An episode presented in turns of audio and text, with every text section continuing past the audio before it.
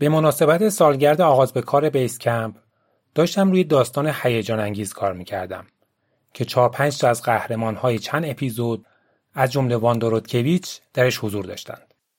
تقریبا متن اولیه تمام شده بود و توی اینترنت دنبال عکس از صعودها و expedition های لهستانی ها بودم.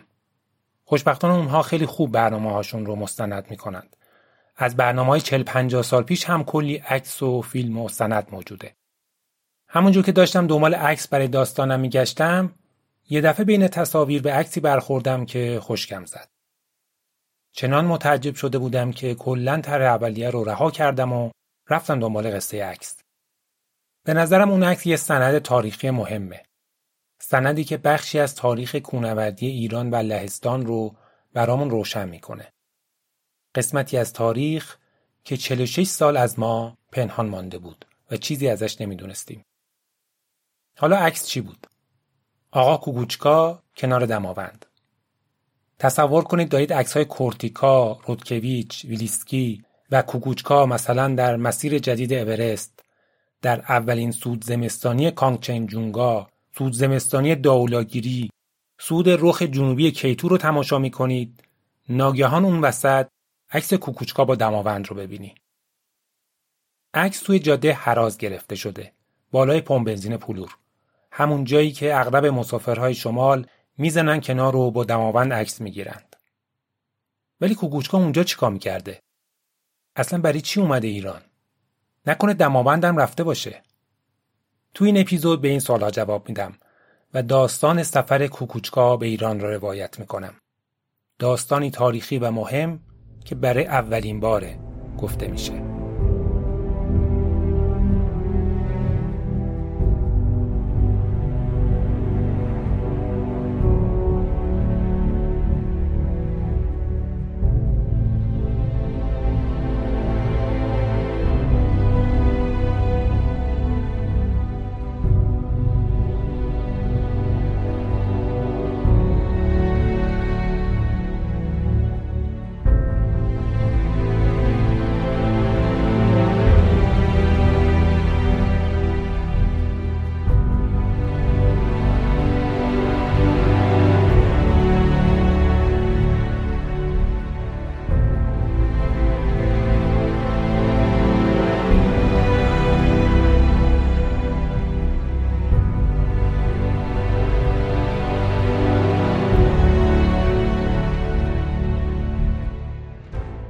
سلام. به بیسکم خوش اومدید.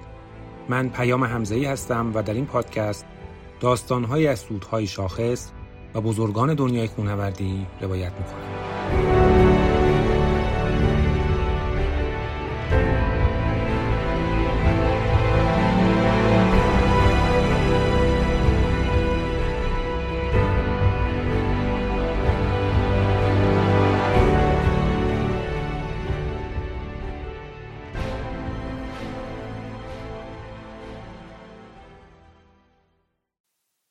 قبل از اینکه بریم سراغ داستان این اپیزود می‌خوام از تمام حمایت هایی که در این سه سال از منو پادکست کردید و کامنت ها و پیغام های بسیار دلگرم کنندتون تشکر کنم. بدون حمایت و لطف شما این پادکست به اینجا نمی‌رسید. اما برای ادامه تداوم و انتشار منظم پادکست اگر تمایل داشتید از پادکست خودتون با رقم های کوچک حمایت مالی کنید لینکش رو می‌تونید در وبسایت پادکست و پیج اینستاگرام پیدا کنید. بازم از همه حمایت هاتون چه مالی چه با معرفی پادکست به دوستانتون و پیام های گرم و پرمهرتون که بسیار انرژی بخشه سپاس گذارم. اما اون عکس رو من اردیبهشت ماه امسال پیدا کردم. تحقیقات و حل کردن معماش و بعد ساخت این اپیزود حدوداً چهار ماه طول کشید. چهار ماهی که من تمام ذهنم درگیر اون سند بود. در اون عکس زیرخاکی از کوکوچکا و دماوند از زاویه نور میشه حد زد که صبح زوده. کوکوچکا که از این به بعد به اسمی که بهش معروف بود یعنی یورک صداش می‌کنیم کنار منظره دماوند ایستاده. یه شلوار جین با زیر پیراهنی ریکابی به رنگ نارنجی تنشه. عکس رو شما الان دیدید. همون عکس کاور این اپیزود. این عکس برای اولین باره که در فضای وب فارسی منتشر میشه. عکس رو توی سایت خود کوکوچکا در بین 20 هزار تا عکس تصادفی پیدا کردم. عکس هم تازه پارسال در اینترنت آپلود شده. کپشن عکس هیچ اطلاعات مفیدی نداشت. در همون سایت چند تا عکس دیگه هم از ایران پیدا کردم. خیلی زود فهمیدم که عکس ها مربوط به expedition لهستانی ها به نانگا پاربات در سال 1977 یعنی خرداد یا تیر 1356 پس لهستانی تو جاده حراس چیکار می‌کردن؟ نانگا پارباد کجا؟ پولور کجا؟ قصه اینه که در اون سالها لهستانی ها از نظر اقتصادی در تنگنا بودند و گذران زندگی و سیر کردن شکم خانواده کار بسیار مشکلی بوده. طبیعتا در چنین وضعیتی بودجه و پول زیادی برای سفر به هیمالیا و برنامه کوهنوردی وجود نداشته. بنابراین اغلب نمی‌تونستن با هواپیما به نپال یا پاکستان سفر کنند. اونها با کامیون های برند یلچ که یک کامیون ارتشی بود تمام راه از لهستان تا هیمالیا و قراقروم رو با ماشین می‌رفتند. خودشون و تدارکات و وسایل تیم رو بار کامیون می‌کردند و بین 6 تا ده هزار کیلومتر مسیر سخت رو با این ماشین ها تا افغانستان و پاکستان و نپال طی می‌کردند. میشه حد زد که چه سفر طولانی و طاقت فرسایی بوده. اما لهستانی ها به قول وایت کورتیکا واجد هنری بودند که هیچ کس در اروپا نداشت. و همین هنر باعث موفقیت ها و انجام سودهای عجیب و غریبشون شد. و در طی دو دهه برگ زرینی در تاریخ کوهنوردی جهان به نام خودشون ثبت کردند. این هنر هنر عذاب کشیدن بود. مسیر این کامیون ها بسته به مقصد گاهی از بالا و روسیه و گاهی هم از ایران میگذشت. کوهنوردی برای لهستانی ها خود زندگی بود. بسیاریشون زندگی رو از همین راه میگذروندند. حتی گاهی اوقات بدون اینکه پول لازم برای برنامهشون پیدا کرده باشند می‌زدن به دل جاده. جز رنگ کردن دودکش ها و تمیز کردن ساختمان های بلند با این کامین ها تجارت می‌کردند. البته اغلب به صورت قاچاق. لباس، وسایل کوهنوردی، کریستال، اجناس ارزون قیمت روسی، حتی مشروب با خودشون به آسیا می بردند و میفروختند. و در برگشت اجناسی که در لهستان نبود رو برای فروش می آوردند. گاهی با رشوه ناچیز از مرز و گمرکهای بیش از ده کشوری که در مسیرشون بود میگذشتند. اما گاهی هم بشگاهی پر از مشروب براشون دردسرساز می‌شد. مثلا در تابستان 1983 وقتی یورک و وکت کورتیکا برای سود گاشربوروم ها در حال سفر به پاکستان بودند در مرز هند یه مأمور به بارشون مشکوک شد و گفت که همه وسایل رو باید باز کنید تا بررسی بشه. ویتک که عصبانی شده بود گفت ای بابا ما داریم از کشور شما خارج میشیم وارد که نمیشیم. کونوردیم دیگه اینا هم وسایل کونوردیه. مأمور اما گیر داده بود که نه ما باید همه بشگاه رو ببینیم. ویتک گفت خیلی خوب پس خودتون زحمت باز کردن بسته رو بکشید. چون پدر من در اومده تا اینا رو تو این هوای گرم بسته بندی کنم. یوره که ناراحت و مضطرب شده بود رفت به کامیون تکیه داد و سیگاری روشن کرد و با نگرانی به مأمورها نگاه می‌کرد که یک به یک بشکه ها رو باز و وارسی می‌کردند. توی سه بشکه کلی بطری ویسکی بود که لای کیسه خواب و لباس ها پنهانش کرده بودند. ویتک هم نگران و عصبی و در حالی که شور شور عرق میریخ بالای سر مامورا ایستاده بود. وقتی دید مامورا ولکن نیستند و دارن همه چیز رو بازرسی می‌کنند و الانه که گندش در بیاد شروع کرد به شلوغ بازی و داد و هوار. دنبال چی میگردین؟ می‌خواد همین بشکاه رو بگردین؟ بفرما.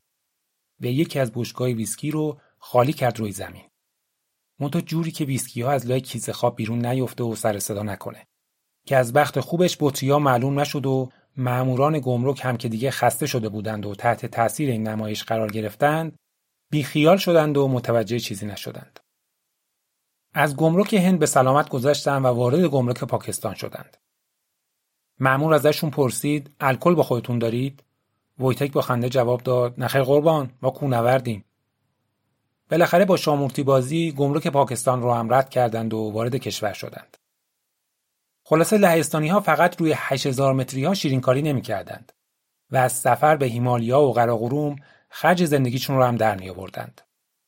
کم کم این کامیون نمادی شد از کشور لهستان. مثل اسب جنگجویان و شوالیه های بزرگ برای خودش شخصیتی پیدا کرد.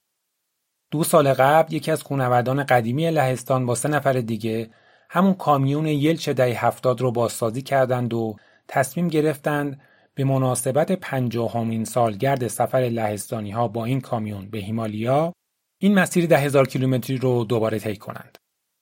که تا ایران هم اومدند و برنامه و ایونتی هم در تهران براشون برگزار شد اما به دلیل مشکلاتی که در مرز پاکستان بود و در طول سفر امنیتشون تضمین نمی‌شد از ایران برگشتند. اما برگردیم به داستان یورک و سفرش به ایران. خب اکثر قریب به اتفاق شما کوکوچکا رو می‌شناسید.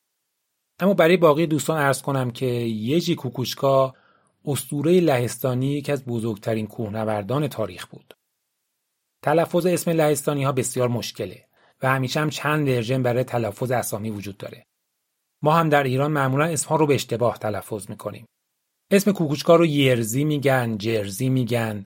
اما تلفظ صحیحش اونجور که خود لهستانی ها صداش می‌کنن یجیه. یجی کوکوچکا. همون بحث و دعوایی که در فوتبال برای انتخاب بهترین بازیکن تاریخ بین پله و مارادونا وجود داره در کوهنوردی هم بین مسنور و کوکوچکا جاریه بسیاری یورک رو برترین کوهنورد تاریخ می‌دونند که پر بیرا هم نیست دستاوردی که او در هیمالیا داره بینظیر و تکرار نشدنیه اگرچه در مسابقه اولین انسانی که همه 8000 متری ها رو صعود کرد به مسنر باخت اما او این قله ها رو یا از مسیری جدید صعود کرد یا در زمستان. البته به جز لوتسه که از مسیر نرمال و بدون استفاده از اکسیژن کمکی صعودش کرد. او ده قله را از مسیری جدید و چهار هزار متری رو در زمستان فتح کرد. اولین هزار متری که او صعود کرد لوتسه در 1979 بود و تا سال 1987 همه هزار متری ها رو صعود کرده بود. آخرین برنامه او هم در لوتسه بود. تلاش برای اولین سود دیواره ترسناک جنوبی که از اون به عنوان بزرگترین مسئله حل نشده هیمالیا یاد می‌شد. متاسفانه در اون برنامه تناب 6 میلیمتری دست و دومش پاره شد و از ارتفاع 8200 متری سقوط کرد و جسدش هم هیچگاه پیدا نشد. در مورد کوکوچکا میشه ده ها اپیزود ساخت. در آینده بیشتر از او خواهیم گفت. اما نانگا پاربات اولین تلاش او برای صعود یک هزار متری بود که البته موفق نبود. تیمی لهستانی اتریشی سعی داشتند از طریق روخ جنوب شرقی قله رو برای اولین بار صعود کنند که تا ارتفاع 7950 متری هم پیش رفتند اما به دلیل هوای خراب و سختی ادامه مسیر برنامهشون نیمه تمام موند و نتونستن به قله برسند و در راه برگشت به لهستان از پاکستان و افغانستان وارد ایران شدند. من دوباره برگشتم به سایت کوکوچکا و با دقت تمام عکس هایی که مربوط به expedition نانگا پاربات بود رو بررسی کردم. خوشبختانه از اون برنامه عکس خیلی زیادی در دسترسه. چندین عکس از داخل ایران وجود داره که جدای از بحث کوهنوردی از نظر تاریخی هم جذاب و قابل تحمله. همه عکس ها رو کم کم در اینستاگرام پادکست منتشر می‌کنم. آدرس موزه مجازی کوکوچکا رو هم در توضیحات این اپیزود می نویسم.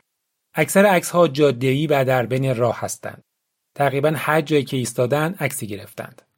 خیلی از عکس ها با دوربین خود یورک گرفته شده. مثلا کوکوچکا در کنار حرم امام رضا یا کوکوچکا با مایو روی شنهای دریای خزر. این عکس ها رو هم احتمالا کسی ندیده. از گردنه آبری هم عکس داریم. کنار آبشار قلعه دختر قبل از پولور زدن بغل و آبی به سر صورتشون زدن و عکسی گرفتند. کمی جلوتر هم وقتی دماوند رو دیدند احتمالا نتونستن ازش بگذرن و دوباره کنار زدند و عکس گرفتند. همون عکسی که من برای اولین بار پیداش کردم. از تو اینترنت اطلاعاتی که پیدا کردم همین بود و دیگه هیچی نبود. هر جوری که فکر کنید با عکس و متن و کلمات کلیدی جستجو کردم. اما چیز بیشتری پیدا نکردم. شروع کردم به تحقیق و پرسجو از قدیمی ها و افراد مطلع و ایمیل زدن به لهستانی هایی که فکر می‌کردم شاید چیزی از اون برنامه بدونند. بعضی جست گریخته چیزایی شنیده بودند اما اطلاعات دقیقی وجود نداشت که خیلی عجیب هم نیست چون ماجرا برمیگرده به 46 سال قبل و شاید جزما برای کسی دیگه جالب نبوده. خب معمای اول که کوکوچکا در ایران چه می‌کرد حل شد ولی عکسش با دماوند این شایعه را ایجاد می‌کرد که ممکنه در اون سفر دماوند رو هم صعود کرده باشه. بالاخره دماوند رو از قبل میشناخته و براش جذاب بوده که زده بغل و باش عکس گرفته. در حال برگشت بودم و احتمالا وقت هم داشتن. چرا سودش نکنه؟ ولی اگه سود کرده باشه باید سندی وجود داشته باشه. چون در اون سفر از در دیوار عکس گرفتن. و توالی عکس ها و مکان ها هم مشخص و قابل ردیابیه. عکس های بعد از جاده حراز شمال و دریا و, و بعد استانبوله. اگه قله رفته بودند حتما عکس می گرفتند. اما هیچ عکسی از روی قله نبود و کسی چیزی نمی‌دونست و تحقیقات هم به جایی نرسید. فقط این وسط سه تا عکس دیگه پیدا کردم که خیلی مشکوک بودند. عکس ها سیاسفید و کیفیت بدی دارند. کوکوچکا و یه نفر دیگه که خود موزه کوکوچکا به عنوان ناشناس معرفی کرده با لباس کوهنوردی در دامنه کوهی هستند که شبیه جبهه جنوبی دماونده. حوالی گوسفندسرا یا بین بارگاه و سوم و مسجد. اما برف زیادی روی کوه هست. در حالی که در عکس اول در جاده حراز جز یخچال و برفچالهای کوچک برفی روی یالها و دامنه دماوند وجود نداره. چون وسط تابستون بوده. ممکنه این عکس ها هم مربوط به برنامه نانگا پارباد باشه. ضمن این که اگرم دماوند باشه در دامنه کوهه. خلاصه نمی‌شد بهشون استناد کرد و نتیجه گرفت. تنها کسانی که می‌تونستن جواب سوالاتم رو بدن اعضای تیم اعزامی در سال 1977 به نانگا پارباد بودند. سعی کردم اسامی نفرات برنامه رو پیدا کنم. از اون تیم فقط یه نفر رو میشناختم که هنوز زنده است. یانوش مایر کوهنورد برجسته و از بازماندگان نسل طلایی لهستانی ها و دوست و رفیق یورک. سعی کردیم با او صحبت کنیم اما ارتباط پیدا کردن باهاش سخت بود. سن و سالی ازش گذشته و حافظه خوبی هم نداره. مدتها منتظر ایمیلی از یانوش بودم اما خبری نشد. بعد فکر کردم که چرا با خود بنیاد و موزه کوچکا تماس نگیرم. بهشون ایمیل زدم و داستان عکس ها رو گفتم. ازشون پرسیدم آیا اطلاعات دارن که کوکوچکا دماوند رفته یا نه و ممکنه عکس یا سندی داشته باشن که در سایتشون نباشه. بعد از چند روز جوابم رو دادند. آقای جوانی به نام وویچک لمانسکی به من گفت که متاسفانه عکس دیگری نداریم. من یادداشت‌های کوکوچکا از اون سفر رو هم خوندم. اونجا هم چیزی ننوشته. فقط گفته که در فلان روز از کنار دماوند در ارتفاع 2500 متری عبور کردیم. که احتمالا منظورش همون جاده حراز و جایی که اون عکس رو گرفتن بوده. خلاصه اونا هم هیچ سند و مدرکی که نشون بده کوکوچکا دماوند رفته نداشتند همه چیز بر این دلالت می‌کرد که کوکوچکا فقط از اونجا عبور کرده چون اگه رفته بودند حتما باید عکسی یا یادداشتی وجود می داشت. ولی من در مدتی که درباره این موضوع تحقیق می کردم یه چیزایی شنیدم که سند و مدرکی براشون نداشتم و در حد نقل و قول و شنیده ها بود. دوباره با وایچک تماس گرفتم. گفتم این معما فقط به دست تو حل میشه. لطف کن و بگرد ببین از اون برنامه کسی رو می‌تونی پیدا کنی. کسی که زنده باشه حافظش هم خوب کار کنه. یا همون آقای ناشناس داخل عکس ها. اون کیه؟ ایرانی نیست. حتما لهستانیه. بیش از یک ماه در بیخبری مطلق گذشت. تو این مدت من هر چقدر تلاش کردم به در بسته خوردم. دیگه ناامید شده بودم و می‌خواستم برگردم به داستان قبلی و فقط عکس رو جایی منتشر کنم و بگم که عکس یه کوکوچکا رو برای اولین بار با دماوند ببینید. تا یه روزی که اصلا انتظارش رو نداشتم ایمیلی از ویچک دریافت کردم.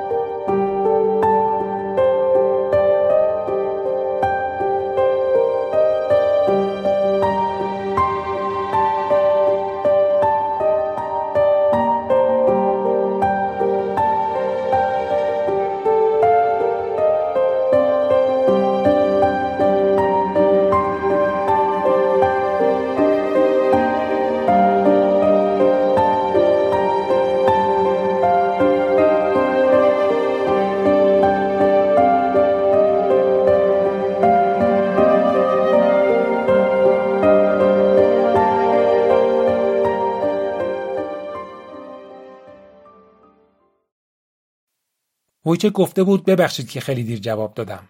از اون موقع دنبال اطلاعات برای پروژه تو می‌کردم.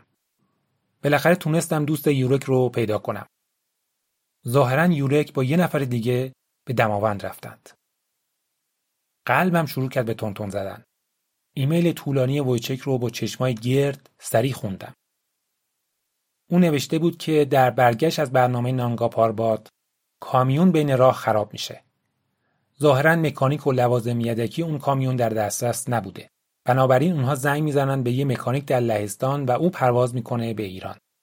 که حالا جلوتر میگم که بعدا فهمیدیم میره به افغانستان نه ایران. آقای مکانیک میاد و ماشین رو راه میاندازه. اما در تهران دوباره کامیون خراب میشه و این بار مجبور میشن موتور رو بیارن پایین. تیم چند روز در تهران ماندگار میشه.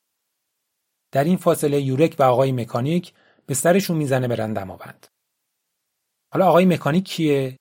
همون کوهنورد ناشناس که در عکس های سایت کوگوچگاه حضور داشت که ما الان اسمش رو می‌دونیم و باهاش گفتگو کردیم.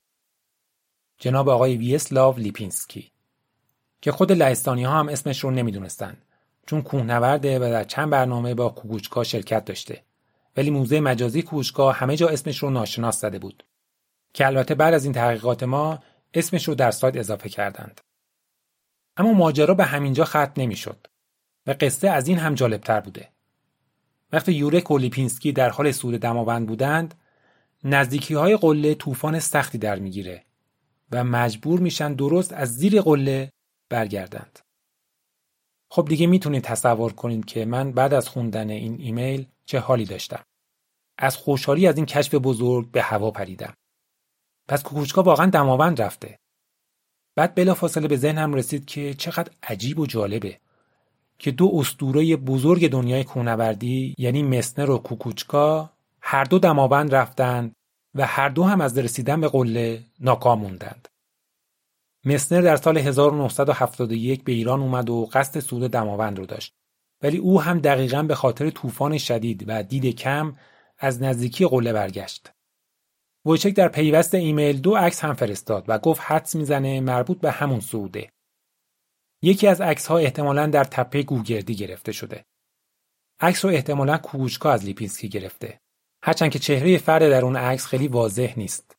اما کت پر و لباس زمستونی تنشه و معلومه که باد شدیدی میاد و هوا خرابه.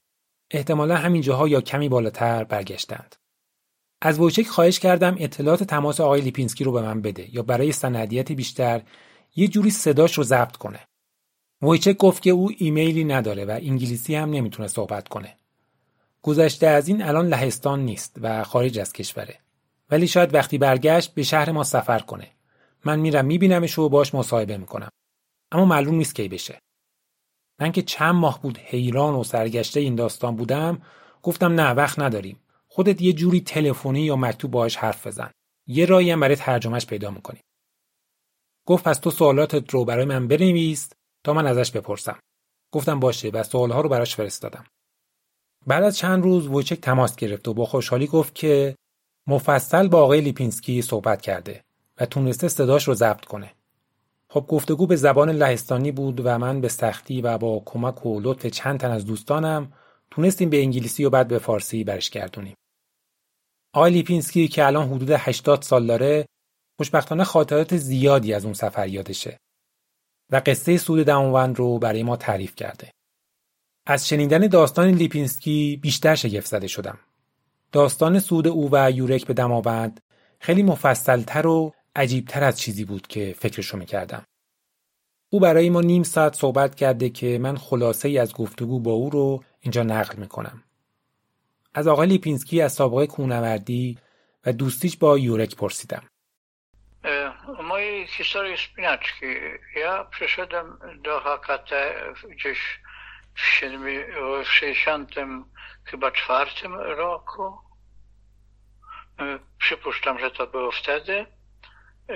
No i, no i zacząłem chodzić do, to był klub, założony klub przez nas, przez harcerzy imieniem. لیپینسکی کوهنوردی رو در دهه 60 میلادی آغاز کرده. یه چند سالی از کوکوچکا بزرگتره و کوهنوردی رو زودتر از او شروع کرده. او با یورک توی تاترا سنگ نوردی کرده. البته خودش میگه که او خیلی بهتر از من بود و معمولا با چند نفر دیگه هم‌طناب می‌شد.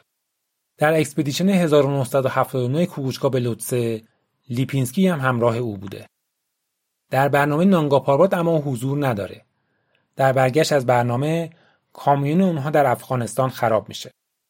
چون هیچ مکانیک و لوازم یدکی بر اون کامیون در افغانستان وجود نداشته با لهستان تماس می‌گیرند و اونها هم لیپینسکی رو که عضو باشگاه بوده و با این کامیون ها آشنایی داشته با پرواز به کابل میفرستند.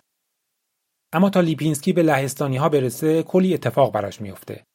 افغانستان در اون سالها پرآشوب بود. شوروی در تدارک اشغال این کشور بود. توی اتوبوسی که او سوارش بوده تیراندازی میشه و یه نفرم زخمی میشه. خلاصه بعد از دو روز خودش رو به تیم میرسونه. با کمک نظامی های روسی که در منطقه بودند کامیون رو راه میاندازند. اما بعد از 140 کیلومتر در نزدیکی قزنی دوباره ماشین خراب میشه. لیپینسکی هر جوری بود ماشین رو راه میاندازه. اما فقط 5 سیلندر ماشین کار می‌کرد و با سرعت بیشتر از 25 کیلومتر نمی‌تونستن حرکت کنند. با این وضعیت ماشین ده روز طول می‌کشه تا خودشونو به تهران برسونند. می‌دونستن که اونجا یه شرکت لهستانی از پوزنون هست و می‌تونن ازش برای تعمیرات کمک بگیرند. در تهران موتور رو میارن پایین و میفرستن تراشکاری. توی تمام چند روز گذشته با ماشین سر کله می‌زدن و همیشه کثیف و روغنی بودند. لیپینسکی میگه خود یورک هم همیشه اونجا بود و کمک می‌کرد. در این حال نگران بودن که با این وضعیت احتمالا کریسمس به خانه نمی‌رسن. توی این گیر و دار به سرشون می‌زنه که برن دماوند. از لیپینسکی پرسیدم که سود دماوند پیشنهاد کی بود. A Jurek mówi, a trzy dni będziemy siedzieć, mówi, chodź szybko skoczymy na demawent. گفت که توی صحبت ها جفت اون با همین تصمیم رو گرفتیم. یورک گفت سه روز وقت داریم. من می‌خوام برم دماوند و برگردم. تو هم میای؟ منم گفتم باشه. من تجهیزات کوهنوردی نداشتم. از بقیه افراد تیم یه چیزایی قرض کردم. کیسه خواب خودم داشتم. با یورک سوار اتوبوس شدیم و رفتیم به یه روستایی. لیپینسکی بعضی جزئیات و اسامی رو به خاطر نداره. احتمالا به رینه رفتن. چون میگه که از همون روستا کارشون رو شروع کردند. از تاریخ هم مطمئن نیست و میگه اواخر نوامبر بوده که میشه اوایل آذر ماه. ما الان می‌دونیم که در اون تاریخ ها اونم در 46 سال پیش آب و هوای دماوند کاملا زمستونی بوده. خلاصه شروع می‌کنن به صعود و چون احتمالا مسیر رو خوب نمیشناختند همون اوایل مسیر به سنگ و دیواره می‌خورند و مجبور میشن دورش بزنند. لیبینسکی میگه یورک چون کونورد فنی و ورزیده‌ای بود دائم جلو میافتاد. خلاصه رفتیم بالا و نزدیکی های قله یک کمی از بوی گورگرد حالمون بد شد. چون دماوند قله آتش فشانیه. اونجا طوفان شدیدی شروع شد و به همون فهمون که باید برگردیم. اون عکس سیاسفیدی که گفتم احتمالا در تپه گورگردی گرفته شده یادگار همین لحظه است. طوفان انقدر شدید بوده که صدا به صدا نمی رسیده و در مه و کولاک اصلا دید نداشتند. یورک به لیپینسکی میگه که فقط بود و پایین. خلاصه از نزدیک های قله برمیگردند. از لیپینسکی پرسیدن برنامهتون چند روز طول کشید. او درست یادش نبود گفت که احتمالا دو روز. از صحبت لیپینسکی و چیزایی که یادش مونده احتمالا پناهگاه بارگاه سوم رو پیدا نکردن. چون در رفت میگه کمپ زدیم. اما می‌دونستن که اونجا یه پناهگاهی هست. در برگشت برای جون به در بردن از طوفان به دنبال پناهگاه بودن. بارگا سوم در اون تاریخ برقرار بوده که ظاهرا اونا پیداش نکردند. خلاصه همینجور که با سرعت ارتفاع کم کردند و به دنبال پناهگاه بودند، همدیگر رو در طوفان گم می‌کنند. لیپینسکی میگه یورک رفته بود و نمی‌دونستن کجاست. شب فرار می‌رسه و هوا هم خرابتر میشه. او میگه یه چاله کندم و با کیسه خواب رفتم توش. توی این گیر و دار زیپ کیسه خواب هم خراب میشه و برف میومده تو. میگه اینقدر برف بارید و من هم در تقلای بسته نگه داشتن زیپ کیسه خواب تکون میخوردم با کیسه خواب سر خوردم به سمت پایین. با بدبختی با کرامپون خودم رو نگه داشتم. خلاصه شب سختی رو سر می‌کنه. صبح که میشه هوا اما آرومه. خیلی خسته و گرسنه بوده. تنها چیزی که برای خوردن داشته یه کنسرو و یه دونه پیاز بوده. اما پیاز یخ زده و خراب شده بود. کنسرو رو هم دلش نمیاد باز کنه. چون میگه اگه یورک رو پیدا کنم حتما گرسنه است و چیزی برای خوردن نداره. خلاصه خودش رو جمع جور می‌کنه و می‌بینه بالای یه صخره ایه. توان بالا رفتن و دور زدنش رو نداشته. مدتی به پایین نگاه می‌کنه و فکر می‌کنه باید چیکار کنه. بپرم نپرم خلاصه چشاشو میبنده و میپره پایین. از خوششانسیش اونقدی برف بوده که چیزیش نمیشه. خلاصه به هر زحمتی بود میاد پایین و خودشو میرسونه به رینه. میره به یه هتل یا مسافرخونه. اونجا بهش غذا میدن. لیپینسکی خیلی جالب اینجا رو شهر میده. با یکم انگلیسی و با ایما اشاره ماجرا رو تعریف می‌کنه و میگه که دوستش رو گم کرده و خیلی نگرانشه. صاحب مسافرخونه میگه که پس براش دعا کن. و میره کنار یه تمثالی و خودش هم شروع می‌کنه به دعا خوندن. لیپینسکی هم زانو می‌زنه و دعا می‌کنه. صدای سسیلیا همسر یورک توی گوشش بوده که بهش میگه یورک رو به من برگردون. خلاصه نمی‌دونسته باید چی کار کنه. یه شب اونجا منتظر یورک میمونه. صبح پشت کاغذ قوطی کنسرو یه یادداشت برای یورک می‌نویسه و میده به صاحب مسافرخونه و با ماشین های عبوری خودش رو میرسونه به تهران. اونجا بچه های تیم که میبیننش حسابی شوکه میشن. میگن تو زنده ای می‌خواستیم برای تابوت بخریم. اونجا می‌فهمی که یورک یه تیم نجات درست کرده و رفتن دنبال او بگردند. از بخت خوب اونها هم به همون مسافرخونه میرن و یادداشت لیپینسکی رو پیدا می‌کنند. و یورک هم برمیگرده به تهران. وقتی همدیگر رو در تهران می‌بینند از خوشحالی جفتشون می‌زنن زیر گریه. چند روز بعد ماشین هم آماده میشه و حرکت می‌کنن به سمت خونه. از لیپینسکی درباره ایران پرسیدم و گفتم چیز دیگه یادت هست که بخوای برای ما بگی؟ کلی خاطره گفت و از ایران و مردمش تعریف کرد. و گفت که خیلی آدمای خوبی بودند و به ما خیلی کمک کردند. بعد از درست شدن ماشین ظاهرا یه مسئولی تا دم مرز همراهیشون کرده و یه شب هم خونه اونها موندند. مادر بزرگ مقام مسئول وقتی قصه لیپینسکی و ماجرای صعود و گم شدنشون تو دماوند رو میشنوه بهش یه جوراب پشمی میده که میگه هنوزم دارمش. از وضعیت مردم هم کلی تعریف کرد که چقدر بعدشون در مقایسه با لهستان خوب بوده و کشور ثروتمندی بودند.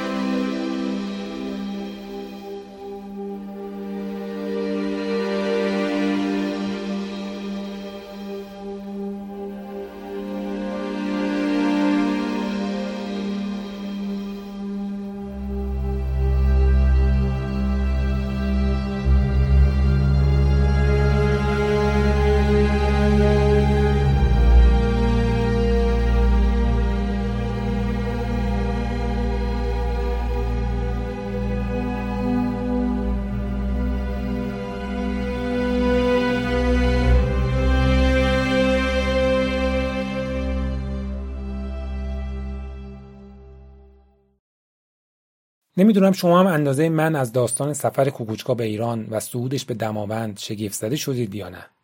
برای من که خیلی عجیب و در عین حال جالب بود. بعد از اینکه من با لیپینسکی گفتگو کردم، یانوش مایر هم به ایمیل من جواب داد. او هم به لیپینسکی زنگ زده بود و از او درباره کوکوچکا و دماوند سوال کرده بود. لیپینسکی هم که لابد خیلی متعجب شده بود که چطور بعد از 46 سال همه افتادن به دنبال او و سودش به دماوند خلاصه چیزی که برای من تعریف کرده بود رو برای یانوش هم گفته. اما یه نکته عجیب دیگه هم تو این قصه وجود داره. اینکه چرا کوکوچکا هیچ جا از این سود حرفی نزده. او آدم دقیقی بود و خاطراتش از برنامه ها و سفرهاش رو می نوشت. همونطور که قبلا گفتم ووچک به من گفته بود که او در یادداشتاش نوشته که در فلان روز از کنار دماوند عبور کرده و اونجا ایستاده و عکسی هم گرفته. که حالا دیگه الان ما می‌دونیم که اون یادداشت و عکس مربوط به سفر رفت به نانگا پارباد بوده و نه برگشت. به همین دلیل در اون عکس برفی روی کوه نیست. ولی در عکس های سعود دماوند پر برفه. اما چرا کوگوچکا از سعودش به دماوند هیچی ننوشته؟ خیلی عجیبه. نمیشه گفت که دماوند برای کوگوچکا مهم نبوده. او جزئیات و خاطراتش از سفرهاش رو می نوشته. چطور ممکنه عبور از کنار دماوند رو توی خاطراتش یادداشت کنه اما تلاش برای صعود قله با این همه ماجرا رو جایی ننویسه. یه حدس اینه که ممکنه نوشته باشه اما به هر دلیلی به دست ما نرسیده. که البته ویچک میگه که احتمالش خیلی ضعیفه چون یادداشت‌هاش از اون برنامه رو ما الان در موزه داریم. احتمال دیگه این تحلیل منه که الان می‌خوام بگم که ممکن اشتباه باشه. کوکوچکا در اون زمان هنوز کوکوچکا نشده بود. برای همینه که ایرانی ها هیچ چیزی از برنامه او نمی‌دونند. چون در اون زمان اون رو نمیشناختند. سفر به نانگا پاربات اولین تلاش یورک برای صعود یک 8000 متریه. اما اولین expedition بزرگ او به خارج از لهستان سفری به آلاسکا در سال 1974 شاید باور نکنید ولی اون برنامه رو هم با همین کامیون یلچ رفتند. البته قبل از آلاسکا در آلپ و دولومیت ها برنامه خیلی خوبی اجرا کرده بود. اما دنالی اولین تلاش کوکوچکای جوان برای یک کوه بلنده. اگرچه موفق میشه به قله برسه اما در طول صعود از بیماری ارتفاع رنج می برده و پاهاش دچار سرمازدگی خیلی بدی میشه و بعد از برنامه چند روزی در بیمارستان بستری میشه. این اتفاق در اولین expedition مهم او خیلی تاثیر بدی روش می‌ذاره. به طوری که خودش در کتابش نوشته که اون برنامه به اعتماد به نفس من ضربه بدی زد. تصور می‌کردم که آینده حرفه کوهنوردی من به مخاطره افتاده. چون همه دیدن که در ارتفاع 5 6 هزار متری من به مشکل خوردم. فکر می‌کردم با این اوضاع کی منو به expedition ی به کوهی بلند دعوت می‌کنه. در زمانی که لهستان مملو از کوهنوردان زبده و پرتوانه نگرانی او چندان بیمورد هم نبوده. یه مدت از جریان اصلی کوهنوردی فاصله می‌گیره و بیشتر به برنامه سبک و سنگ‌نوردی می‌پردازه. یه سال بعد به expedition ی در هندوکش میره. اونجا هم بیمار میشه و از صعود نهایی جا میمونه. اما بعدا خودش به تنهایی روی قله 7000 متری تز در مرز افغانستان و پاکستان میسته. سال 1977 بالاخره به قول خودش به یه برنامه هیمالیا نوردی واقعی دعوت میشه که اون هم با شکست همراه میشه. همین برنامه نانکاپاربات شاید یورک در بازگشت از اولین تلاش ناموفقش برای سود یک 8000 متری وقتی طوفان اجازه نداد به قله دماوند هم برسه کمی سرخورده شده بود و برای همین از ماجرا حرفی نزده. یا شاید هم همه این حدسیات اشتباه باشه و اصلا براش مهم نبوده که چیزی دربارش ننوشته. به هر ترتیب این بود ماجرای شگفت انگیز یکی از بزرگترین اسطوره های دنیای کوهنوردی به ایران و دماوند. کوهنوردی با توانایی های خارق العاده فنی و جسمی که فلسفه منحصر به فردی در زندگی و کوهنوردی داشت. او در تاریخ کوهنوردی جهان جایگاه یگانه ای داره که هرگز کسی به اون نخواهد رسید. جایی می نویسه لحظه شگفت انگیز هر سعود لحظه است که می‌دانم پیروز شدم نه بر کوه و نه بر آسمان بلکه بر خودم بر ضعف ها و ترس هایم از کوهستان تشکر می کنم که باز هم با من مهربان بود. این لحظه ها رو با هیچ کس و با هیچ گنجی عوض نخواهم کرد. مشتاق مبارزه با تمام خطراتی هستم که در انتظار منند. با بادهایی که هفته ها به دیوار چادر میکوبد و انسان را دیوانه می کند. با جاده های منتهی به بینهایت. من با مبارزه مشکلی ندارم. پاداشی که برای این مبارزات دریافت می کنم بهشت است.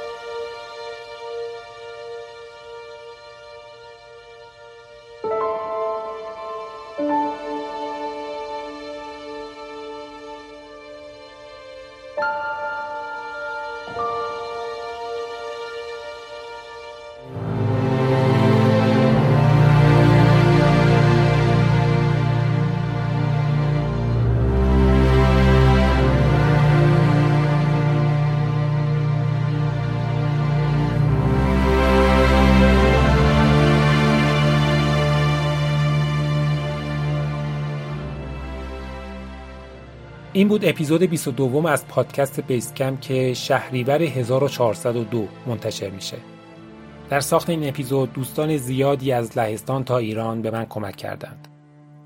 از بنیاد کوکوچکا و موزه مجازیش و ویچک لماسکی که بدون کمک او این اپیزود ساخته نمی‌شد. از دیانوش مایر پیشکسوت و دوست کوکوچکا علیرضا مهنا، جناب ابراهیم نوتاش و دوستان عزیزی که در ترجمه صحبت‌های لیپینسکی زحمت زیادی کشیدند. بیس کمپ رو در همه اپهای پادکست و کانالی به همین نام در تلگرام و همچنین در وبسایت پادکست با آدرس podbasecamp.ir می‌تونید بشنوید.